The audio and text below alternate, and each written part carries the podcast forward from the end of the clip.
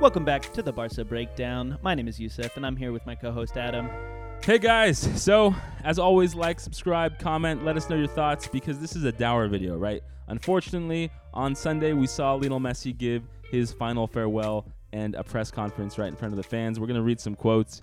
Messi said, It's time to say goodbye to Barcelona. It's been so many years. I arrived at the age of 13 as a kid. After 21 years, I'm leaving with my wife and three Argentinian and Catalan kids he said I was not ready for this, right? He said these last few days I've been looking, I've been thinking about what I could say. The truth is nothing came to me. I was not prepared. He discussed, you know, I would have liked to say goodbye on the field, hearing a last ovation from the crowd, celebrating a goal with them in a full stadium.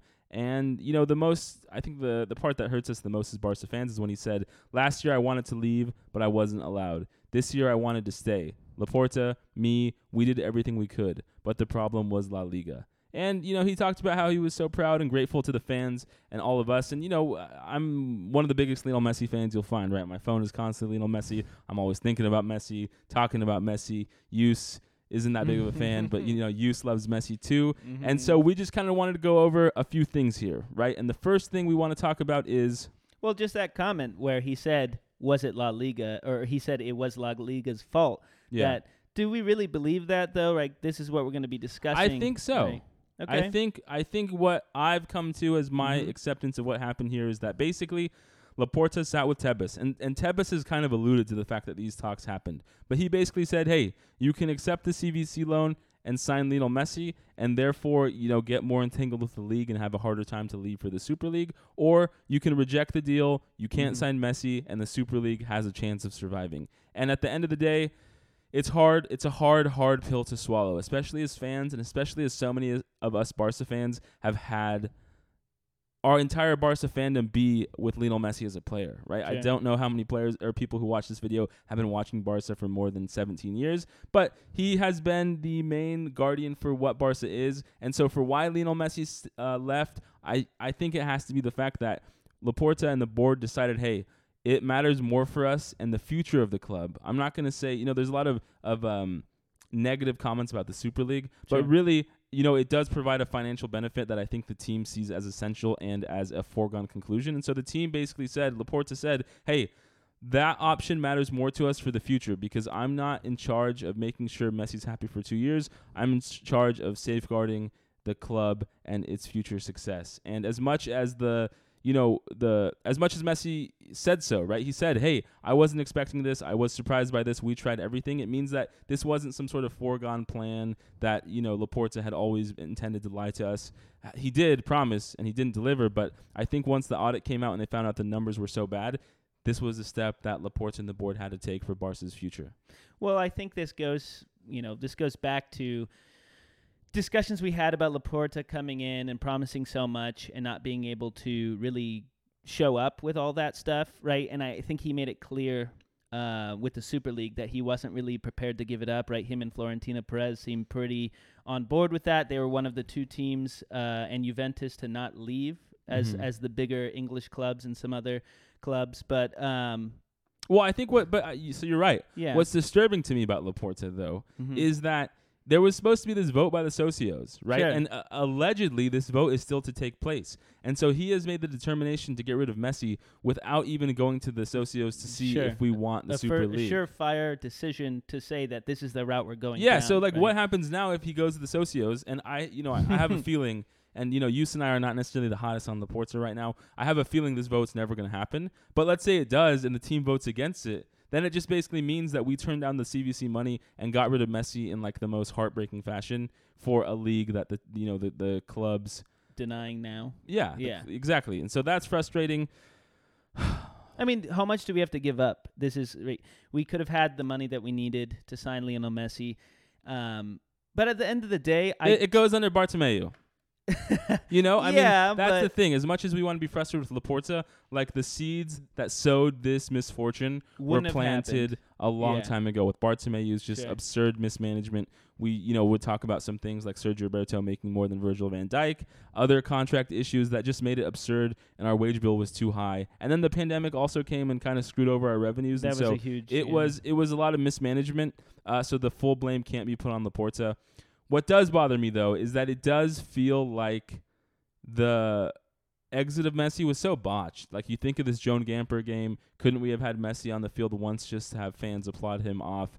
Uh, you know, the whole way that this farewell conference happened today. I don't want to really, you know, rag on Sergiño Dest, but he came in like a tracksuit, like shorts and, and tank top that matched. It was really weird because like Messi was in a pure suit. Um, so overall, it was handled yeah. really bad. But let's get back to it because one thing that's important to, to note, and I saw some comments about Talk FCB and other Barcelona mm. pages, mm. is that you know we're the Barca breakdown. As much as Messi is the reason we're here, just because he's gone doesn't mean we're going to give up on covering Barcelona and the team, right? Like I, I've when people ask me, because a lot of people have called me in the last few days and texted me like, "Hey, how do you feel? What's going on?"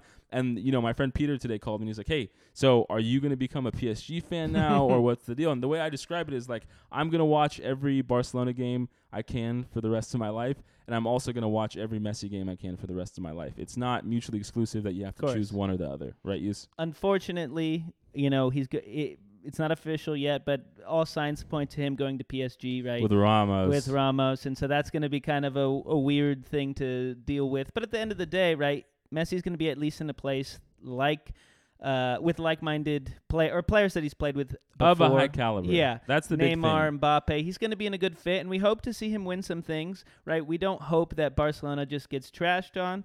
Uh, we want our team to still win and do very well, and we're going to be cheering them on regardless of but the situation. the odds are that we're not going to win the Champions League this season sure. or next season with or without Lionel Messi. I mean, with Messi, of course, you always have that chance, but the last few years have shown us that we just didn't have the team planning it, it's so absurd. Bartomeu had a team with way too high of wages, but not the skill level and sure. the sporting idea behind the formation of the team to make it that successful in Champions League. And so, you know, odds are Barca are not going to win the Champions League this year or next year with or without Messi. And so at least he's going to a place that has a high opportunity to win the Champions League because we all want to see Messi win one, if not two more Champions Leagues because that would be just so good to see in his trophy cabinet. So, there's some you know pluses and minuses. I think the next thing I want to talk about use is like how does this change how we interact with Barca games as fans? Because there was always this narrative, and each loss was so painful because it felt like each loss like damaged Messi's legacy, which is the thing that matters to a lot of Barca fans sure. and Messi fans. And so now that weight is obviously off the team's shoulders because there's not going to be an expectation this season if we come against Liverpool, if we come against PSG, if we come against, you know, some of these bigger Chelsea, right? Some of these clubs that did really well last year in Europe.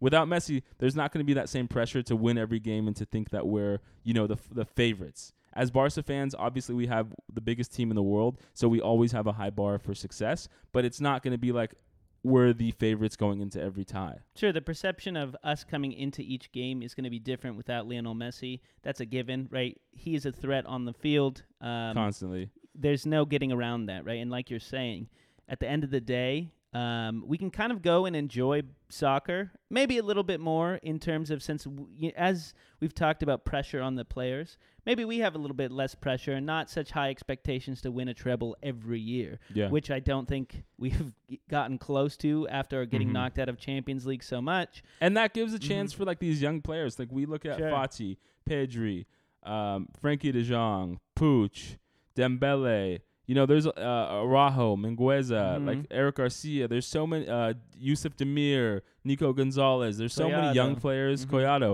There's so many young players. Aleix, if he comes back, we'll talk about that later. Mm-hmm. You know, there's so many young players who have a chance to really grow and experience like a, a wonderful career. And without Messi there, I feel like there's a, a, higher chance that the team retains young talent rather than trades them off for like an Arturo Vidal or a Paulinho type trade to get instant sure. success. And so hopefully we'll be able to see this team really grow and you know, from watching other sports, it's really nice when you experience a team kind of have, uh, you know, they kind of retrace and, and, and diminish a little bit, and then you see them grow again. Sure. And so at 100%. least now we'll be in, we're in a new era, right? There's like a new plant we're potting for Barcelona that we get to see grow, and there is something nice about seeing like these players grow, and you know maybe not next season, but the season after, they're challenging for the Champions League. Like that would be such a wonderful thing to experience. Sure. And it gives us another outlook to look at, right? You're you're you're really watching something fluoresce.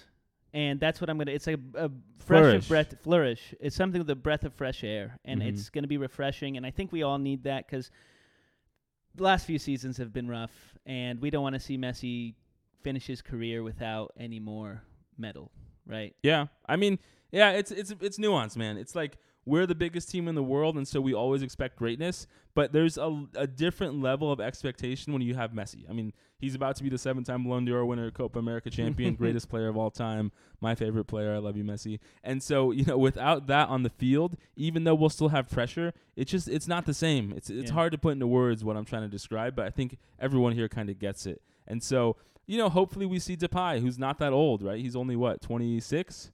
27 and so we get to see him grow. We get to see you know maybe Dembele doesn't have as much pressure and fans deriding him on every bad move he makes. Like maybe we can all take a, breath of air and just love the team. 100% with that guys we thank you. Please like subscribe comment on your thoughts about everything. Love to hear it from you guys. We're thank out. you